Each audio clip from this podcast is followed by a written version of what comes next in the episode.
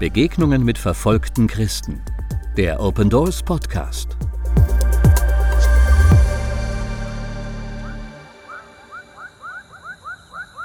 Borneo in der südchinesischen See. Auf dieser Insel existiert das einzige politisch unabhängige Sultanat der Welt, Brunei. Denn überhaupt ist die Insel für ihre Strände und den üppigen Regenwald bekannt. Hinzu kommt die opulente Jame Asser Hassan al-Bolkiah Moschee mit ihren 29 goldenen Kuppeln. Das Sultanat hat gerade die Scharia, das islamische Recht, als offizielle Rechtsgrundlage eingeführt. Ein Schritt mit weitreichenden Folgen für die Christen im Land. Als der damalige Sultan am 1. Januar 1984 die Unabhängigkeit von Großbritannien verkündete, erhob er Melayu Islam Beraya, einen Mix aus malayischen und islamischen Werten zur nationalen Philosophie. Der Islam wird gefördert und Brunei ist auf dem besten Wege dahin, ein Knotenpunkt des Islams in Südostasien zu werden – die Einrichtung eines islamischen Studienzentrums unterstreicht diese Entwicklung. Bereits im Mai 2014 wurde ein Scharia-basiertes Strafgesetzbuch eingeführt. Jetzt, am 3. April dieses Jahres, ist es vollumfänglich in Kraft getreten. Diese Änderung betrifft nicht nur die Muslime im Land, sondern auch die Christen. Sie machen offiziell 13 Prozent der Bevölkerung aus. Vom Staat anerkannt sind drei katholische Kirchen sowie zwei anglikanische. Zudem existieren nicht registrierte evangelische bzw. freikirchliche Versammlungen. Eine Registrierung ist schwierig. Und selbst für anerkannte Kirchen ist es nahezu unmöglich, einen Erweiterungsbau genehmigt zu bekommen, von neuen Kirchen ganz zu schweigen. Die Einführung der Scharia verunsichert die Christen massiv denn ab sofort ist es laut Gesetz verboten, irgendeine andere Religion zu verbreiten als den Islam. Das Evangelium an Muslime oder Angehörigen anderer Religionen weiterzugeben, ist damit untersagt. Muslime, die den Islam verlassen wollen, um einem anderen Glauben zu folgen, gelten als Abgefallene.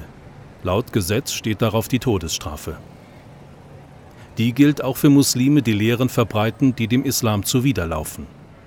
Sollten keine Zeugen für diese Taten zu finden sein, es aber andere Beweise gäbe, können die Angeklagten zu Haftstrafen von bis zu 30 Jahren verurteilt werden.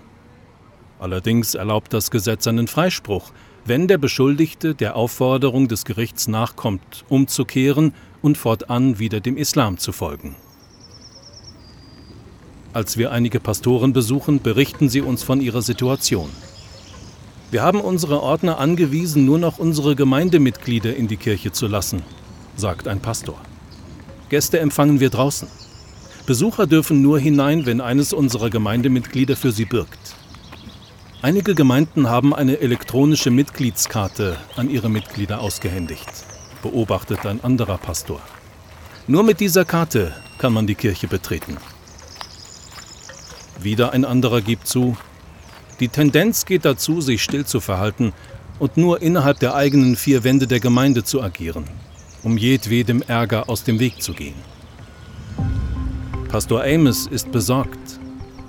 Wenn die Gemeinde Jesu nicht das Evangelium verbreiten kann, wird sie innerhalb einer Generation sterben. Wir müssen unseren Nachbarn weiterhin das Evangelium bringen, meint ein anderer. Die Unsicherheit ist groß, wie der Staat letztlich die Regelungen des Gesetzes umsetzen wird. Wird die Todesstrafe vollstreckt? Wie wird die Regierung mit Gemeinden umgehen, in denen Muslime zum Glauben gekommen sind? Pastor Frank ist dankbar zu wissen, dass Christen weltweit für die Situation in Brunei beten werden. Danke, dass ihr zu uns gekommen seid, um uns zu sehen und uns zu ermutigen.